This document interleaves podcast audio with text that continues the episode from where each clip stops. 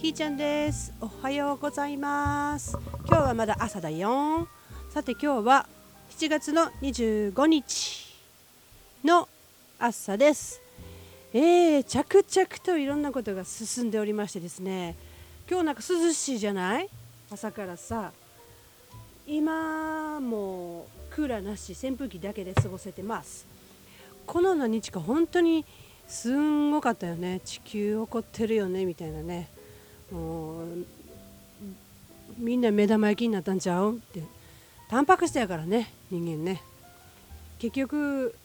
フライパンの上で私らが卵焼いてんのと同じよっていう感じ。いや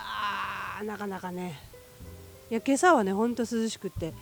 ワンコの散歩もなんか快適でしたね。うん。セミの声もなんかちょっと前まで苦しそうな声今朝はなんかね歌うようにね、こっちの心持ちだけなことやねんけどね。なんやろ、優しくしてくれたなみたいな、そんな感じね。地球さんありがとう。でですな、何が着々とってね、今朝はその涼しいにあやかってですね、こういう涼しい時の早朝にいろんなことをしてしまおうと、後にみんな行ってからとかね、そんなこと思ってたら結局後手になってなんかやり逃すというかね、そんなことがよくあったんで、もうそんなことは知らん、私がやりたい時間にやりたいようにやんねんとね。人の時間割で生きんのやめようって思ってるくせになかなかね抜け出せない自分で、昨日まあつらつらと朝書いたんかな。いや、夜か、夜やね。そうそう、ちょっとうたた寝して、息子帰ってきて、息子ご飯食べてる横に座ってカフェオレ飲みながら書き出したわけだ。そろそろあんたも稼いでなって言われたその一言から始まったいろいろで、その心境ね、それの根源は何だったかっていうね、いや、その言葉の根源はそのまま額面通りだと思うんですよ。まあそれも何側面もあると思うんですけど、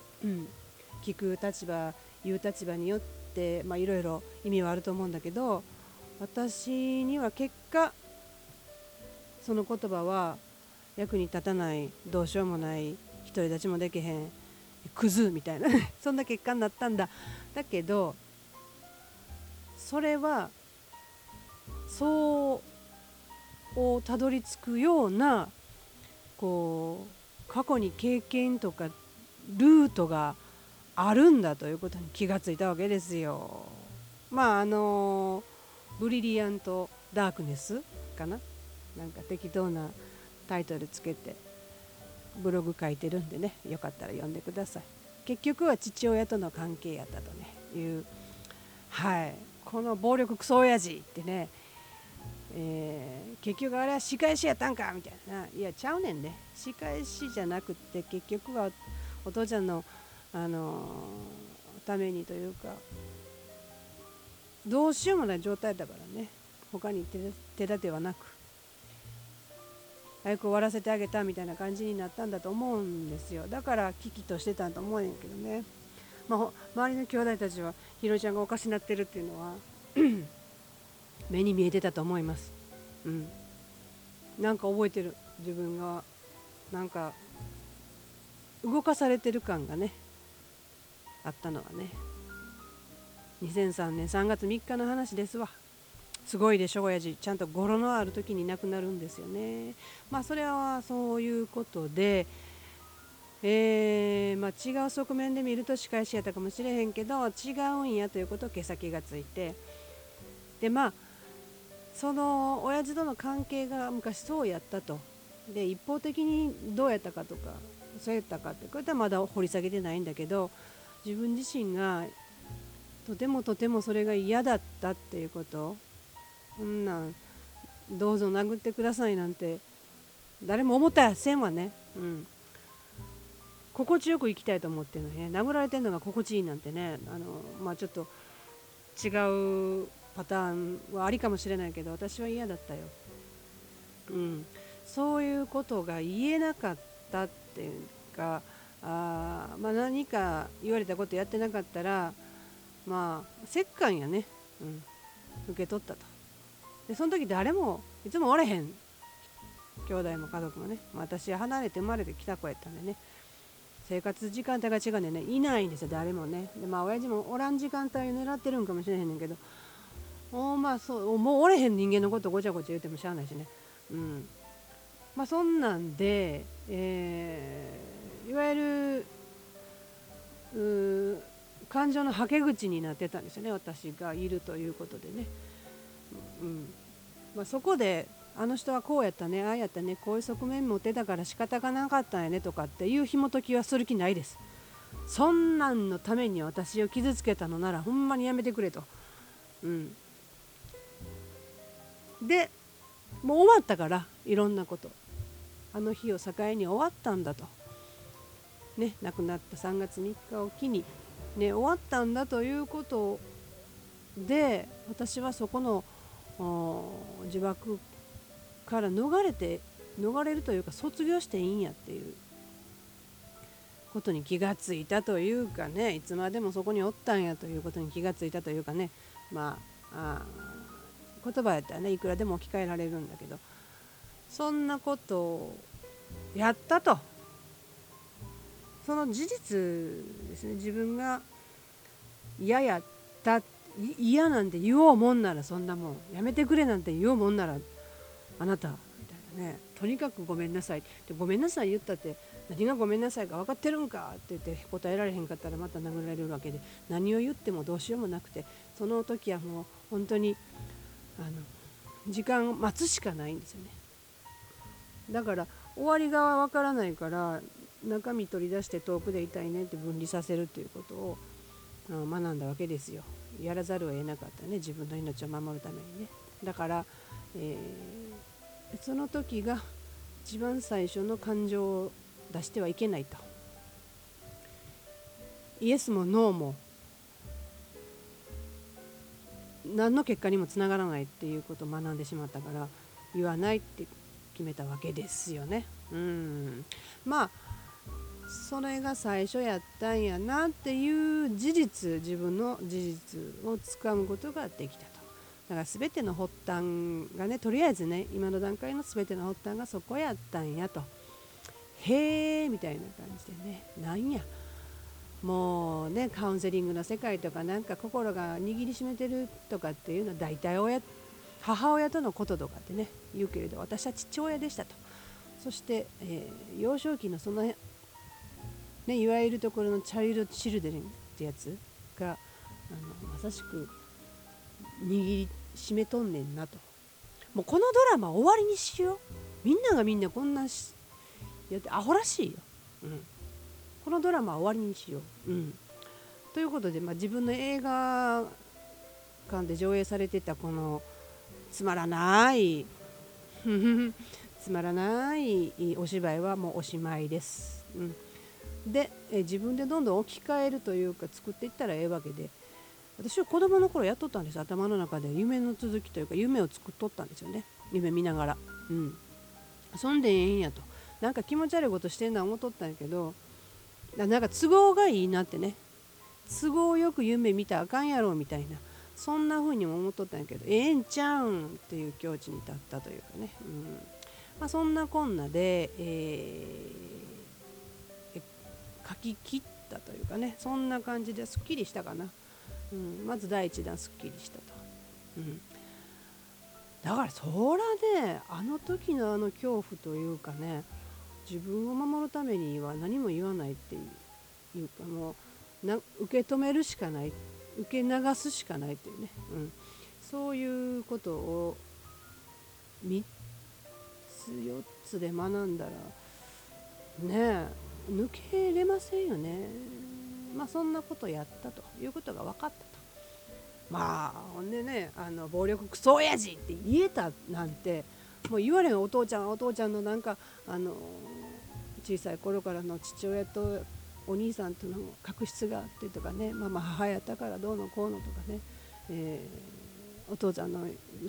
生い立ちも仕方ないな、かわいそうやなとかっていう思いがあったんやけど、そんなもんは知らんわみたいになったわけですよ。それはあんたが解決する問題であって私には関係ないって思えたんですよね。まあ、冷たいと言われようが何であろうが別に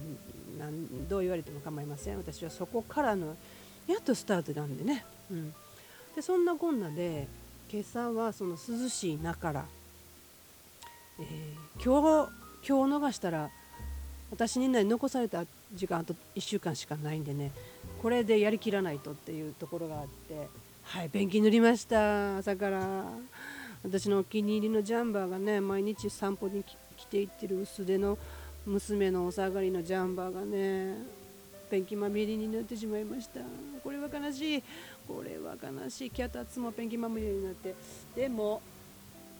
塗り終わったこの私の部屋から見るこの通路スロープの壁は、ああ綺麗、生まれ変わったね。まあこれニスなんですよ。まだこっから絵描こうかなと思ってんねんけど、なんかもう一色になってもなんかすごいいい感じでね、そのちょっとだけペンキのローラーにペンキが残っている状態で、クリアな波板をこう筋だけつけたわけですよ。まあ、それがまたねなんかね柔らかい日差しになってるんですよ。そんなことだけで下手くそやからね、養生もせんとあちこち飛ばしまくってやって、まあそれも許してよ、うん、で入ってくる雨が入ってくるところもねなんとか塞げたかな、うん、って感じで、とにかくね景色がいいようになった、うん、そんなことだな。滝の汗を、まあ、涼しいとはいえ滝の汗をかいとったと。でも全然違うよね。今日こんなことできたもん。こんなん昨日とかやっとったらきっと30分でダウンやろうね、うん、全然違うだわ。いや作業しやすかったね。でまあこの後ね出かけるんでね、そろそろ終わりにしようかなと思うんやけど、まあ1週間の間であとどんだけのことができるかなっていうね、うん、そんな感じで進んでおります。いろんなものの生産っていうかね、まあ置き去りにするのではなくこう前に進む形で、生産していってるっていうんですかね、うん、まあよう分かりませんけどね。でもなんかこうなんていうの、片付いていくって私大好きなんでね、うん、そうそうそう、まあまだまだ抱えてる言いたいこととかね言えてないこととかねいっぱいあるけどね、でもそんなん言うてもしゃあないなっていうところもありの、これを違うエネルギーに変えれるんじゃないかなってね思えるようになってきたので、うん、なんかひいちゃんちょっとずつ進歩してるなっていうかね、うん、まあ結局を調べてみたらそう変わらんねやろうけれども、まあね、で今朝のタイの少年の、井戸を作っていく様とかこう動画で見たね、すごいよね。あれが生きる力っていうんですよね。何にもないところから自力で作り上げていくっていうで、それも淡々と黙々とそつなくやっちゃえるっていう。いやまあ今朝のペンキ塗りもはね、まあ結果としてどうか分からへんけど、大概こんなこと誰もせえへんよ。お金もらったらなんとかするかなっていう感じやけど、まあでも楽しかった。もう好きだからでねやってたのよね、うん、まあ7時半からやって10時ぐらいまでだから2時間半没頭してペンキに塗らせていただきましたが、楽しかったです。なんか出来上がっていく片付いていくって大好きなのね私ね、うん、いやいやいやいや、どうか片付けてほしい人があったらぜひぜひお声かけください。もちろん無料ではしませんがね、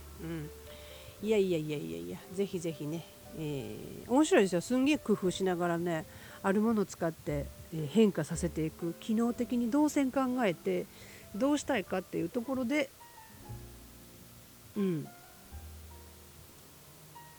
お部屋と相談したら勝手にそうやって出来上がるんですよね。そんな感じでできるんでね、よしよかったらお声かけくださいな。じゃあそんな感じで、じゃあねー。